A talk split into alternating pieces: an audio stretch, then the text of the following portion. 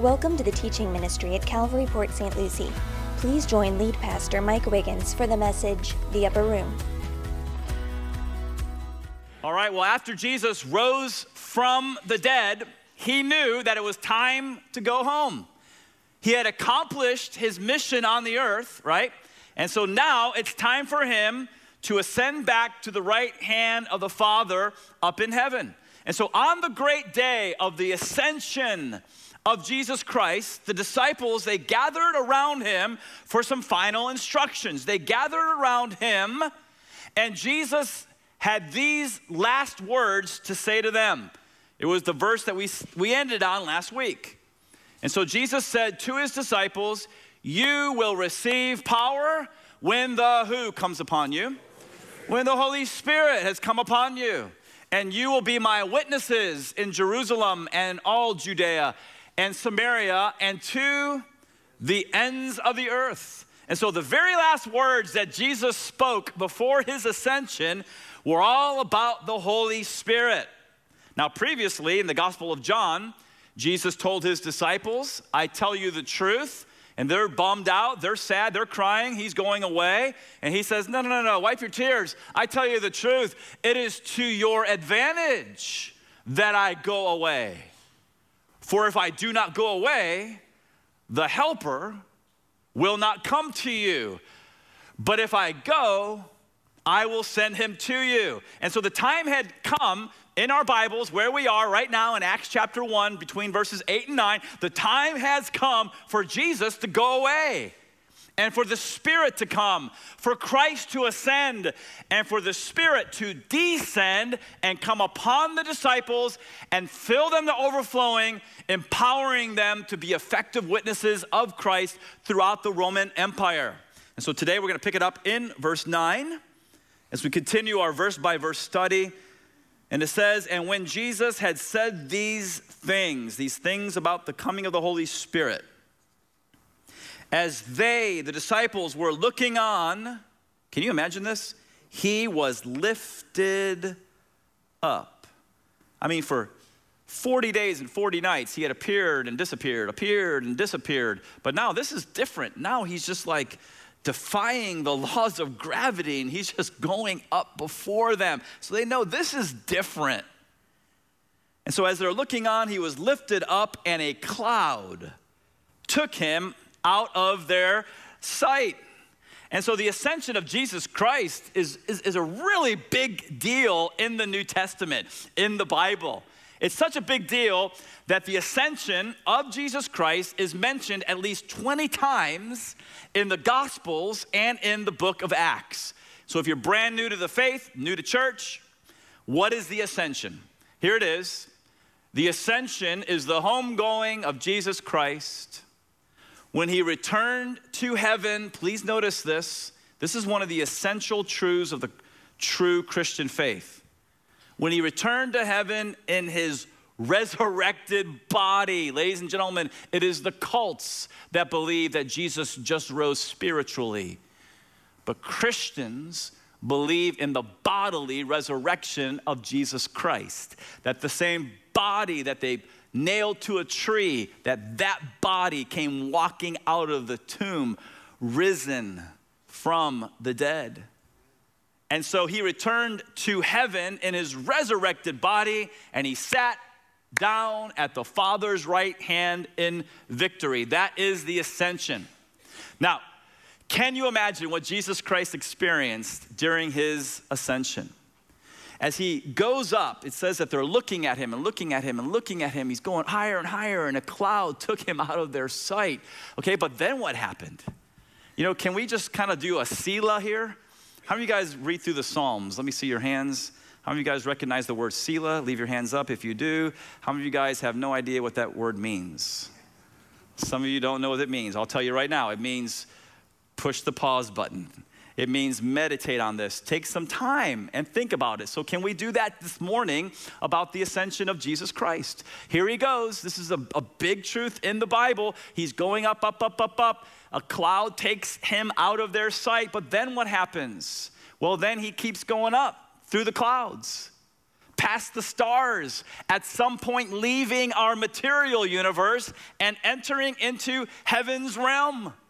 And as Jesus Christ, victorious over sin, death, hell, and the grave, as he's making his way to the throne of God, I believe that there's millions of angels clapping and cheering him as he's on his way back to the Father. And I don't know what they said. Perhaps the angel said something like this You did it, right? Man, your desire to restore to mankind what Adam and Eve lost in the garden. You did it. Now it's going to occur. Your plan to redeem them by your blood and to reunite them with the Father so that they can get back what Adam lost, namely fellowship and friendship with God. You made the way, you did it. Thank you Jesus, all who trust in you will one day in their new bodies stand on a new earth under a new heaven, and they'll be co heirs with Christ forever and ever in a new creation. Yes, you did it. You accomplished your mission. Praise the Lord. They had to have had a party in heaven. I mean, does anybody disagree with this? This is the ascension of Jesus Christ. They had to have had a party. They had to be excited. Do you know why a lot of Christians think the Bible and Christianity is boring? The reason why is because they don't realize how bad the bad news is and how good the good news is. I mean, ladies and gentlemen, here's the bad news. We're a fallen race. We have sinned against a holy God who created us, and the wages of sin is death, and we're destined to life without God in a place called hell. But God so loved the world, he gave his one and only Son. And Jesus came to seek and save those who are lost. And he accomplished his mission. And he's now on his way back to the right hand of the throne of God. Yes, there was a party in heaven. And as he went past the gates of pearl and down the streets of gold, and there he is approaching the throne of God. I don't know, but maybe he said, Father, mission accomplished. Mission accomplished. It's done. Paid in full. What joy Christ must have experienced when he saw his Father. I mean, and why did he leave 33 years before this? Right? Why did he leave the right hand of God where he enjoyed the glory of heaven? Why did he leave about 33, 33 years earlier and come to this fallen, sin sick world? Well, the reason that he did it was for joy. Joy. Look at what the author of Hebrews says. He reminds all of us, by the way, Christianity is not a sprint, it is a marathon. So pace yourself. because we really want you in this church to be lifelong followers of Christ. All the way till you take your last breath. He says, Let us run with endurance the race that is set before us, looking to who? Jesus. Can everybody say Jesus? Ladies and gentlemen, it always has been and always will be about Him. The world's got a lot of different things. They're trying to take your attention, a lot of different theories, a lot of different um, uh, uh, issues, a lot of different um, uh, ways. Listen, what is our way? Our way is the way, the truth, and the life. He's Jesus. As long as you stick with Jesus, He's number one in your life, you're gonna be okay. Don't get distracted by the world. Don't even listen to what they have to say. Looking unto Jesus, the founder and perfecter of our faith, who for the what? The joy. There's the reason right there. For who the for um, who for the joy that was set before him endured the cross, despising the shame, and is seated at the right hand, now that the ascension has taken place, the right hand of the throne of God. And so, why did Jesus endure the shame of the cross? Why did he allow people to spit on him and beat him? Why did he allow them to nail his hands and feet to a tree, to a cross? Why? Here's why joy. Because he knew that he would have the joy of redeeming you with his blood and giving you eternal life. And he knew that he would have the joy of returning to his Father and being able to say, Mission accomplished. The ascension is a big deal. And so the ascension has taken place, it's over. But the disciples are still looking up into the sky. Why? They've got work to do. and so let's find out what happens in verse 10. And while they were gazing into heaven, as he went, behold, two men stood by them in white robes. Okay, angel alert in your Bible. Verse 11, and they said, Men of Galilee, why do you stand looking into heaven? This Jesus, who was taken up from you into heaven, here it is, will come in the same way as you saw him go into heaven. Okay, that leads us to our next point, and that is that Jesus will return to the earth the same way he left. What is that? Literally and visibly. That's what we read just, just now. Now, sadly, the Jehovah Witnesses do not believe this truth. The people who knock on your door, who are so relentless every Saturday trying to push their Watchtower magazine upon you, you need to know that they believe the second coming of Christ already occurred. They believe that Jesus Christ came back to the earth in 1914. Have you heard this? That he came back to the earth in 1914 spiritually and invisibly. And so they add that error to their many other errors Errors which include the fact that they deny the triunity of God, they deny the deity of Jesus Christ, they deny the physical resurrection of Jesus Christ, they deny the distinct personhood of the Holy Spirit, they deny that salvation is by grace alone, through faith alone, in Christ alone, they deny the reality of hell, and if I had time, I could go on and go on. Now, because the Jehovah Witnesses deny these essential truths of the Christian faith, they are correctly classified as a cult. It's the bottom line. And so the truth is, just as Jesus Christ ascended literally and visibly from the Mount of Olives, so he is coming back to the same place and in the same way. This is what the Bible teaches, Old and New Testament. Check out what Zechariah, the Old Testament prophet, said. He said, On that day, his feet will stand on what? The Mount of Olives. What mountain did he just ascend from? The Mount of Olives. He's coming back to the same place, the same way. On that day, his feet shall stand on the Mount of Olives that lies before Jerusalem on the east. And when that happens, and by the way, I'll be standing on that mountain this May with a group of 50 people from this church. And, and I'm sorry, those who are clapping, they're like so excited to go. And those of you who are not going are thinking, I want to go. Well, we go every two years, so you can go with us. But this May, a group of 50 people and myself will be standing on this mountain, and I'll pull out my Bible and I'll remind them of this verse that one day this mountain, something's going to happen. Here it is. And the Mount of Olives shall be split in two from east to west by a very wide valley. Ladies and gentlemen, he's coming back literally and visibly to the same place, the same way.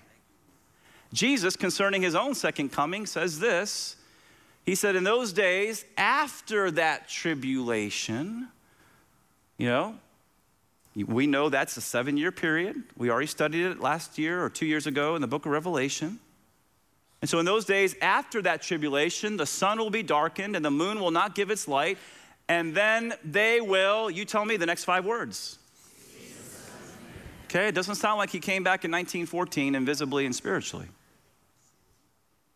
And then they will see the Son of Man coming in clouds with great power and glory.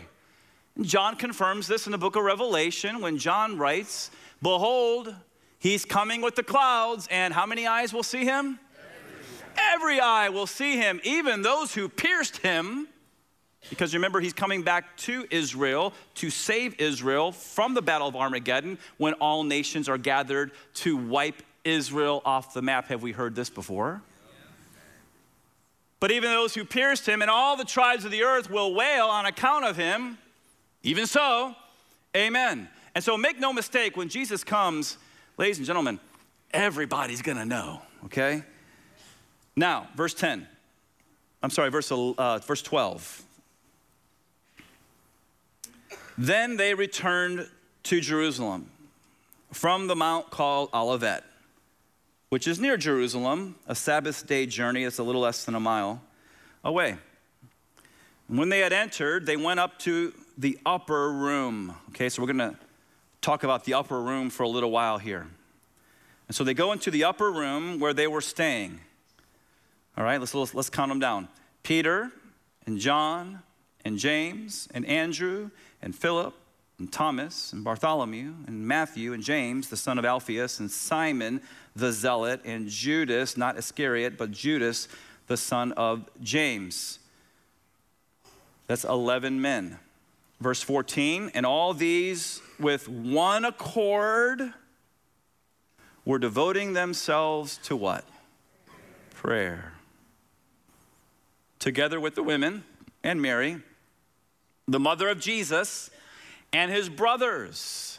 And so the Lord told the disciples back in verse 4 I want you guys to wait in Jerusalem for the promise of the Father. What was the promise of the Father? The coming of the Holy Spirit, which we're going to tackle next week in our verse by verse study in Acts chapter 2. Stay in Jerusalem, guys. Wait for the promise of the Father. So, what do they do? They're on the Mount of Olives. They turn west. They walk down the western slope of the Mount of Olives across the Kidron Valley. They go into the city of Jerusalem and they go up into an upper room. All right, so who was in the upper room? Luke, the author of Acts, just told us the 11 apostles, the women, Jesus' mother, and Jesus' half brothers. All right, so let's, let's tackle all four of these. First of all, there's 11 apostles. 11, not 12. Okay, so you tell me why is there not 12 apostles in the upper room? Yeah, Judas Iscariot has already committed suicide by this point in the Bible. And then it says, secondly, the women were in the upper room. No doubt this includes Mary Magdalene, Mary, the wife of Clopas, um, Martha and Mary from Bethany, uh, Salome, the mother of James and John. I'm sure she's up there, along with perhaps some of the apostles' wives. We know Peter was married. And so Jesus' mother was also there. Now, I don't know if you knew this, but this is the last mention of Mary, the mother of Jesus, in the New Testament. And by the way, what you need to know is that nowhere in the New Testament does it say that, the, that at the end of Mary's life, she was taken up bod, uh, body and soul into heaven. It's just not in the book. Now, ladies and gentlemen, we believe as Christians what the Bible teaches. And that is when a blood bought, born again Christian takes their last breath, absent from the body, is to be present with the Lord, 2 Corinthians 5 8. So that means that you have a bright future in front of you if you know the Lord. You take your last breath, but guess what? Your spirit immediately goes to be with Jesus. There is no soul sleep. Absent from the body, present with the Lord. Your spirit immediately goes to be with Jesus Christ, but your body goes down into the ground, either cremated or buried, however you decide to do that is between you and the Lord, and your body remains in the ground until the end of the age and the resurrection. The Roman Catholic Church says, not so for Mary. But at the end of Mary's life, she was assumed or taken up, body and spirit, straight up into the presence of God. And so the doctrine of the Assumption of Mary was added later by the Roman Catholic Church. It was not made an official dogma of the church until 1950 by Pope Pius XII. And so, what I'm, what I'm sharing with you right now, this is where we are in the Bible, we're talking about Mary. What I'm sharing with you right now is another example of how the Roman Catholic Church believes that Scripture and sacred tradition have equal authority as to what we should believe. But we are evangelical Christians. Therefore, we do not believe that scripture and sacred tradition are equal authorities. No, we believe that the Bible, the scripture alone, is our final authority for all matters of faith and practice. We stand with the Protestant reformers in their cry, sola scriptura, scripture alone. And so, even though there may be a group of bishops that get together, the magisterium, and even though the Pope may agree with what they're saying and he may speak ex cathedra, infallibly is what they believe, that the Pope speaks infallibly when he speaks about Christianity. Listen, even though they believe that, well, they believe that, we do not. And so we believe Mary was chosen by God to be the mother of the Messiah. Why? Because the Bible says so. and therefore, Mary is such an awesome example for us to follow. Her faith, her purity, her devotion to God, absolutely. But we should not be adding teachings about her that the Bible doesn't have anything to say about. And so, Mary was in the upper room. And please notice that they were all praying. Isn't that what verse 14 says? They're all with one accord and they're devoting themselves to prayer. Now, did you notice? It doesn't say the disciples are praying to her. It says that she is praying with them to the Lord. And so, ladies and gentlemen, this is part of my job as your pastor is to speak the truth in love. Okay? And so here's what I'm saying. If you have 10,000 Catholics around the world and they're all praying to Mary at the same time, what are they doing? They're ascribing to Mary the attributes of God. Only an almighty God can sit in heaven and receive the prayers of millions of people, understand those prayers, and answer those prayers. Why? Because only God is omniscient. Only God is all knowing. Okay? And so, hey, we honor Mary. Absolutely. But we don't elevate her to a place that I think she would absolutely be embarrassed if she knew that she has been elevated to. And so the 11 apostles were there. The women were there. Jesus' mother was there. And notice that Jesus' half brothers were in the upper room as well. I say half brothers because Jesus shared the same mother with his little brothers, but he did not share the same father with his little brothers. Ladies and gentlemen, after Jesus was born of the Virgin Mary, you need to know that Mary and Joseph consummated the marriage, and according to Matthew 13 55, together they had James, Joseph, Simon, and Jude, Jesus' four little half brothers. Ladies and gentlemen, having sex is not dirty or perverted when it's done within the confines of holy matrimony. Sex is a gift from God to be enjoyed within the marriage covenant. So, of course, Mary and Joseph consummated the marriage after Jesus was born. James, Joseph, Simon, and Jude. Joseph, we don't know what happened to him. Simon, we don't know what happened to him. But James, the little half brother of Jesus, he became the lead pastor of the megachurch, the Church of Jerusalem, which we're going to study here in the, in the first uh, few chapters of the book of Acts. And not only that, he wrote the letter of James in the back of your New Testament. Jude, I mean, you think I'm passionate about, about truth? Jude makes me look mellow. You read the little epistle of Jude at the end of your New Testament, and that's again Jesus' little half brother, and he was on fire for the Lord and for the truth. But it wasn't always that way. You see, the bad news about Jesus' brothers, John 7, verse 5 says that during the ministry of Jesus, they did not believe in their big brother as Messiah. And not only that, but in Mark chapter 3, verse 21, it says that Jesus' little brothers thought that Jesus had gone loopy. They thought he was crazy. They wanted to go bring him back home to Nazareth. What is he doing? He's going to get in trouble. And so they didn't believe in him and they thought he was crazy. But how many of you are glad for the grace of God? Right? Because after the Lord Jesus Christ rose from the dead, he appears to his little half brothers. And I, you've heard me say this before. I mean, I would love to have been there because there's James and there's Jude, and all of a sudden Jesus walks in, and their eyes are like, what in the world? The, our big brother is the Messiah. And he's like, hey, check it out. I'm alive. Get over here. Ah, right?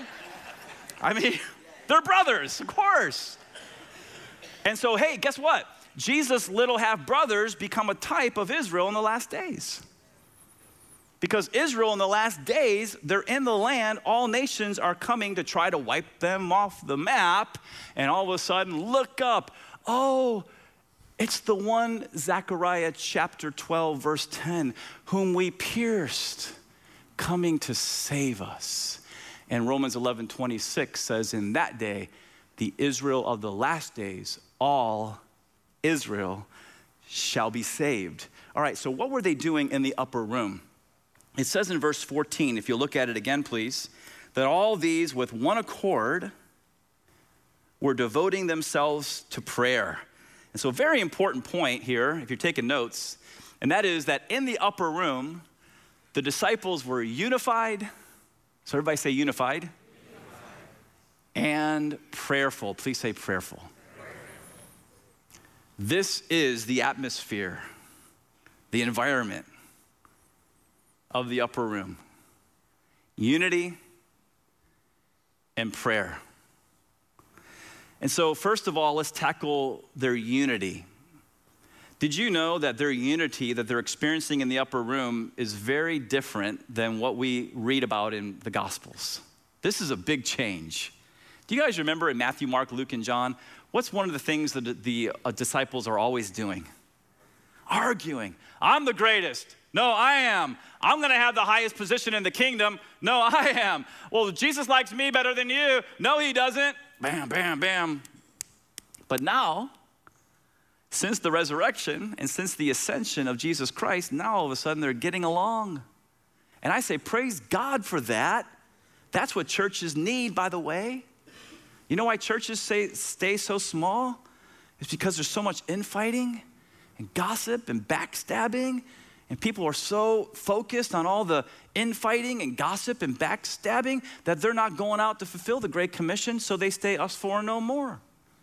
The Bible says in Psalm 133, verse 1 Behold, how good and how pleasant it is when brothers dwell together in unity. That's what we need as a church. John 15, 12, Jesus said to his disciples, This is my commandment love one another as I have loved you. And so this is what they're experiencing now in the upper room. And, and by the way, I'll touch on this in a little while. They're setting themselves, themselves up in Acts 1 for the blessing of God in Acts 2. They're unified, they're praying. Now, one of the reasons why, why their unity was so essential is because they were praying. I'll ask you a question. Do you think God would regard their prayers if they were still at each other's throats? No. Jesus said this in the Sermon on the Mount If you are offering your gift at the altar and remember that your brother has something against you, leave your gift there before the altar and go. First be reconciled to your brother, and then come and offer your gift. Now, some of you may be wondering why your prayer life is so dry. Some of you may be asking yourselves why God seems like a million miles away. Could it be, I'm not saying it is, but could it be because you have offended or sinned against your brother or sister and you haven't sought reconciliation with them? Jesus says, Leave your gift at the altar and then I'm sorry, first be reconciled to your brother and then come and offer your gift. And so this becomes a homework assignment. for some of you in the congregation today. Because you know you've offended a brother or sister, you know you've sinned against them, and you haven't sought reconciliation. And so your homework assignment is to leave your gift at the altar, so to speak, and go seek reconciliation. Humble yourself. I know it's hard. I know it's hard to admit when we're wrong. But listen, they set themselves up in Acts 1 for a blessing in Acts 2.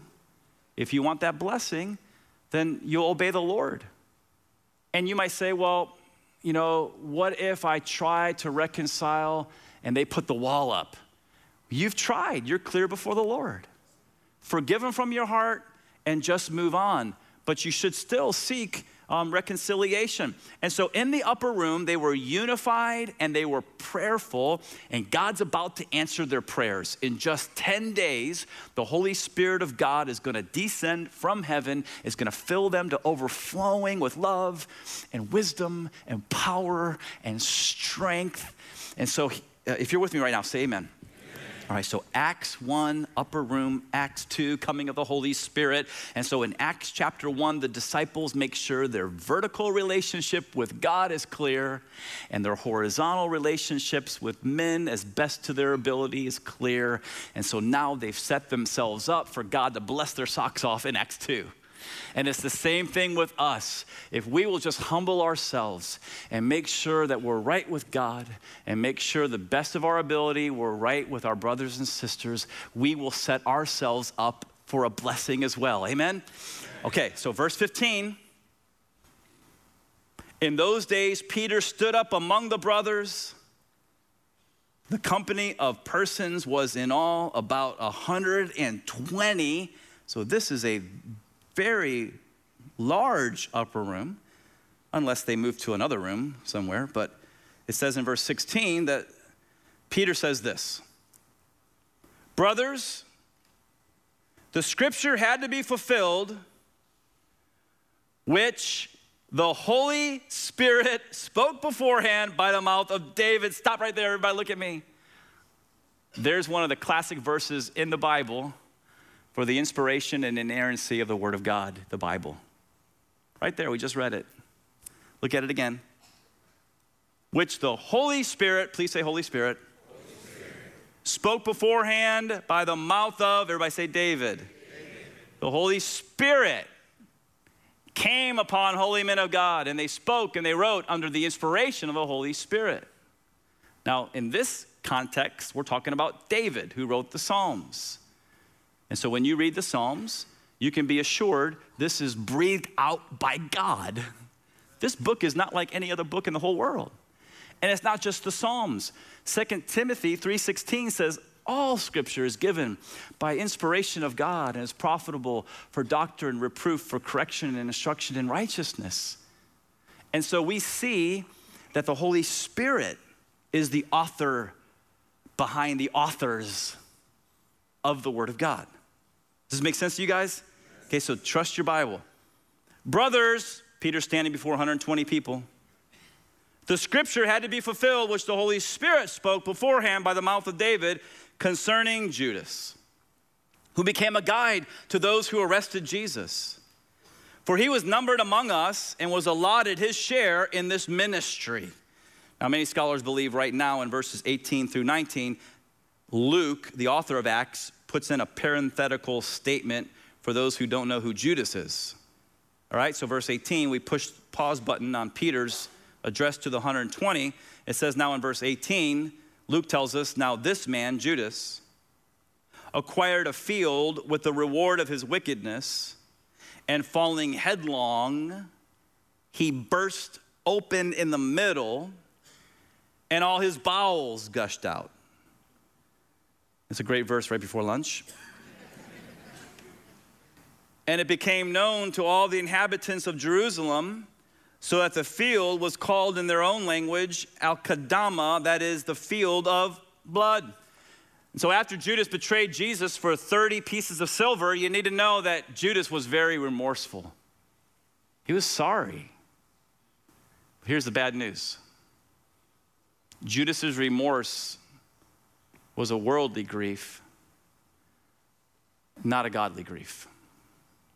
Now, if you kind of been half listening up to this point, I want to ask you to really listen because this is as practical as it gets in church, ladies and gentlemen.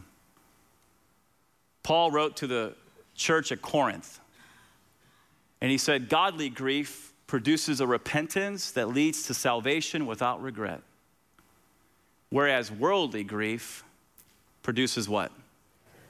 Okay, so Paul says there's two kinds of grief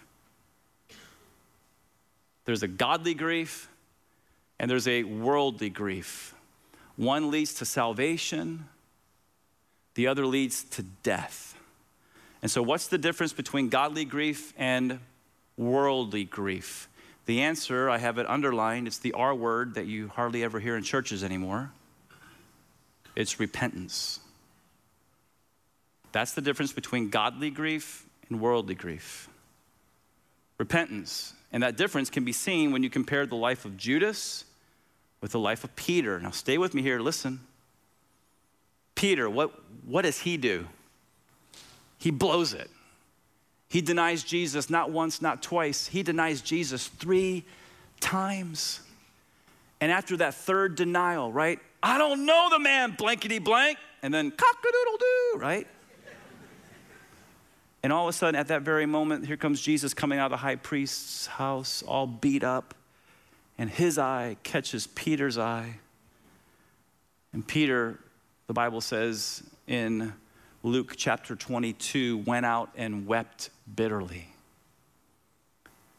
Peter felt so bad about what he'd done. But the good news is, Peter experienced a godly grief that produced repentance. How do you know? Because he's the second main character in the book that we're going to study this year. This guy successfully serves the Lord for the rest of his life. Judas, on the other hand, he betrays the Lord Jesus Christ. And afterwards, after he sees what they do to him, he feels sorry. And he goes back to the temple, back to the chief priest with the 30 pieces of silver. And he says, and I quote, I have sinned. That's what Judas said. I've sinned by betraying innocent blood. Take your money back. And they're like, uh uh-uh, uh, we are not taking that money back. And he throws it down on the ground. Now, the sad part is that Judas's grief was a worldly grief, and it led to death. It did not lead to repentance. What was the result? He died in his sins, and his life ended in tragedy. And so, godly grief produces, everybody say, repentance. Peter, that leads to salvation without regret. Whereas worldly grief, Judas, produces death. And so, what we have to understand is when we sin, I didn't say if we sin, but when we sin. By the way, how many sinners are in the house? I'll raise my two hands again. Right? Hey, listen, you cannot be saved till you admit you're lost. Stop trying to work your way to heaven. You'll never get there. It's by the blood of Jesus. So when we sin against the Lord, it's not enough to just feel sorry for our sins. Right? How many parents, you know, your, your, your little boy goes and hits his little sister. And then you say, Go say you're sorry. I don't want to. Go say you're sorry. Sorry. And then when you turn your back,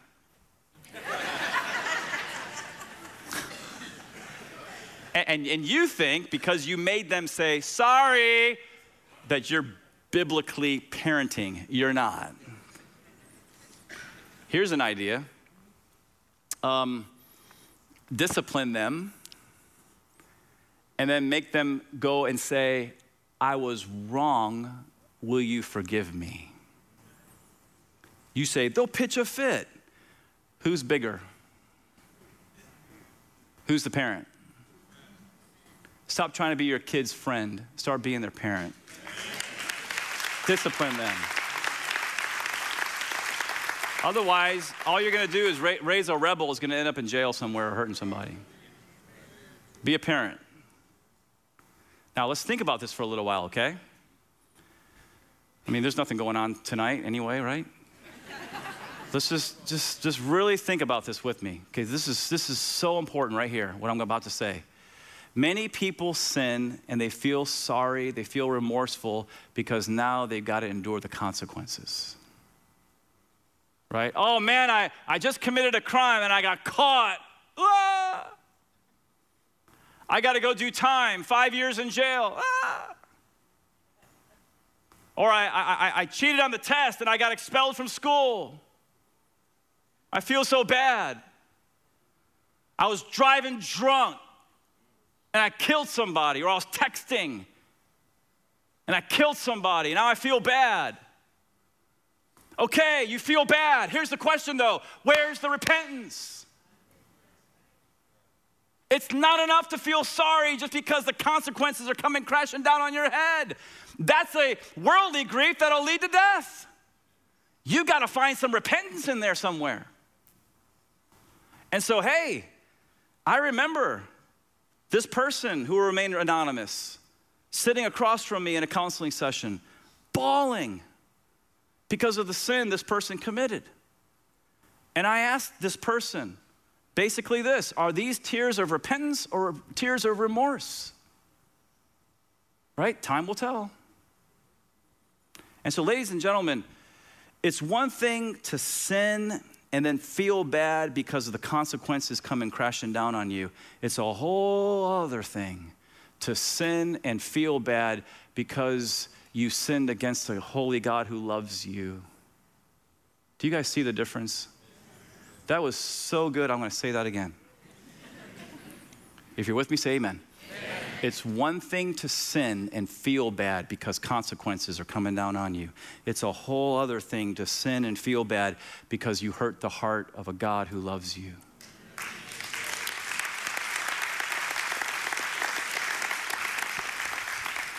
Worldly grief leads to death. Godly grief leads to repent, repentance and salvation without regret. And so Matthew chapter 27 tells us that Judas hung himself, if you didn't know that already. And by the way, what I'm about to say here is why we have a children's ministry, one of the reasons why. Because, you know, it's an adult Bible study, and a lot of times it's R rated. And so we have an awesome, amazing children's ministry we have three people on paid staff that pour themselves into your kids, and probably, I think, um, Pastor Will, almost 100 volunteers over there? 120 volunteers over there. We, we pour our heart and soul. Listen. We pour our heart and soul to be able to teach Jesus and the Bible on their level. Let them go over there where it's a little lighter and they can re- learn about Jesus on their level in a G rated atmosphere. But nonetheless, Jude, uh, Matthew tells us that Judas hung himself. And according to Luke's parenthetical statement, which we just read, we know that as his body is hanging, that at some point in the process of the body decomposing, right, it probably begins to bloat because of gases. And then either the branch breaks or the rope snaps. And then Luke tells us in verse 18, please look at 18, halfway down, verse 18. Falling headlong, he burst open in the middle, and all his bowels gushed out. Now, I read that, and I think that's, that's pretty tragic.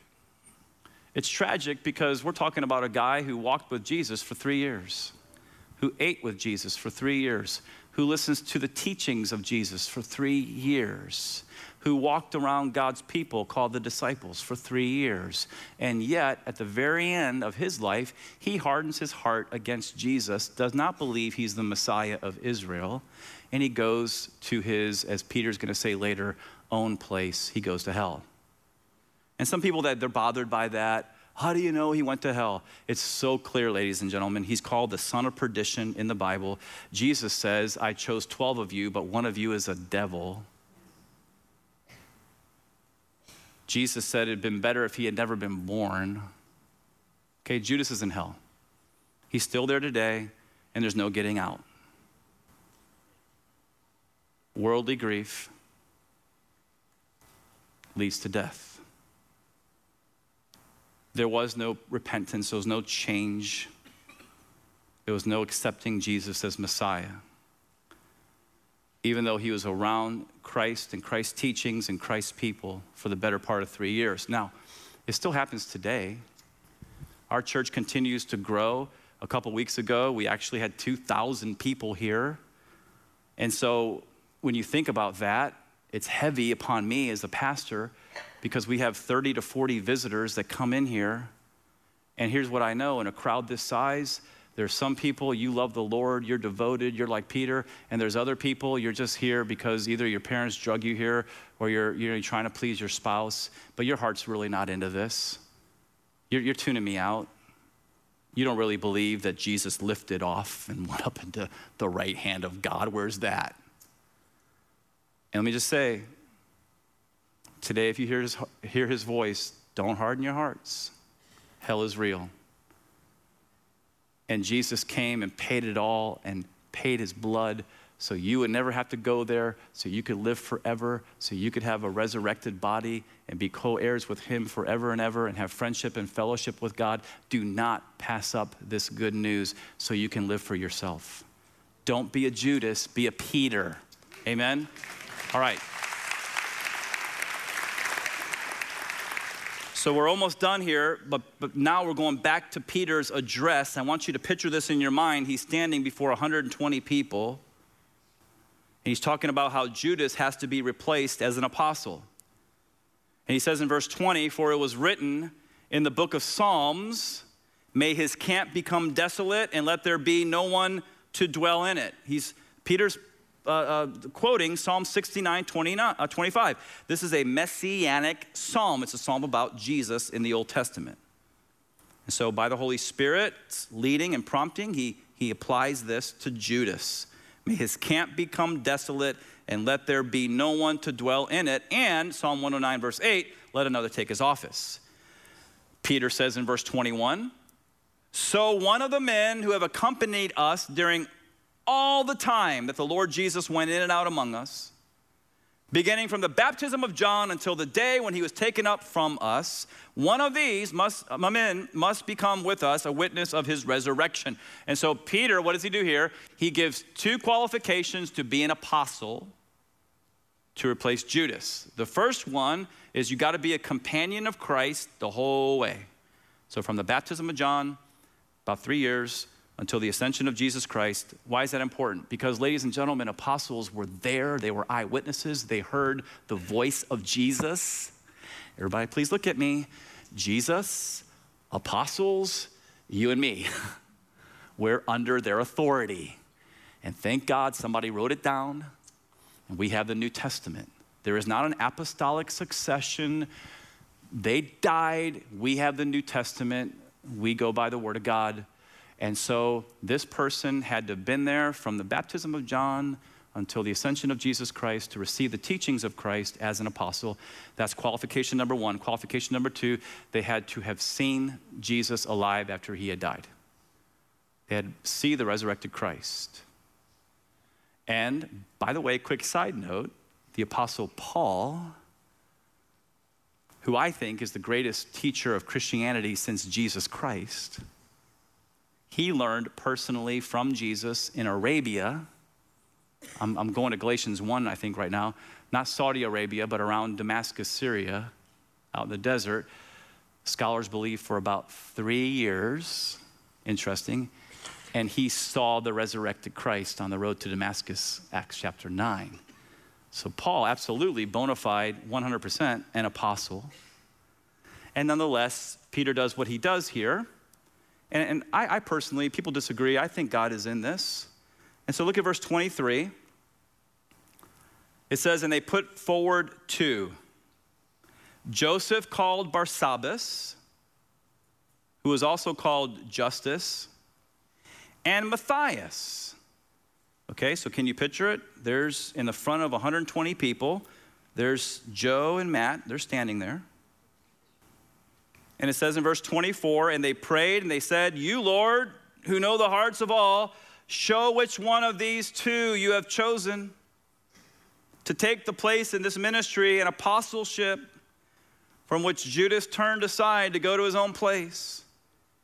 And they cast lots. That's interesting. You'll never see that again in the New Testament. They cast lots for them, and the lot fell on Matthias, and he was numbered with the 11 apostles. And so you need to know that in Old Testament times, casting lots, same thing as rolling dice or drawing straws. Man, the Old Testament, it's over and over and over and over and over again.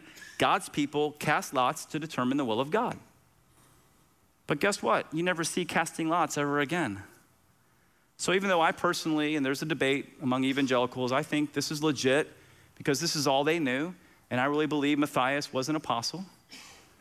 But here's what you need to know we're done with casting lots. That's Old Testament stuff. And now we're getting ready next week to get to Acts chapter 2 when the Holy Spirit of God comes and descends upon them. And from that day forward, they don't cast lots anymore. The Spirit of truth leads them into all truth as they pray, as they fast, and as they worship, they determine the will of God. So, Old Testament times, cast your lots. New Testament times, you need to, if you're trying to get God's will this week, you need to pray. If you're medically able, ask your doctor. You need to fast. And you need to worship the Lord. And when you're in that environment, Acts 13, 1 through 4, the Spirit of God will speak and He'll direct you into all truth. If you got a decision to make this week, don't pull out the dice, okay? God's not in that anymore. Trust the Holy Spirit. Amen? I love you guys, and um, I'm going to turn the service over to Pastor Andrew because we have group link, and all the group leaders are waiting for you guys. Well, God, uh, God bless you.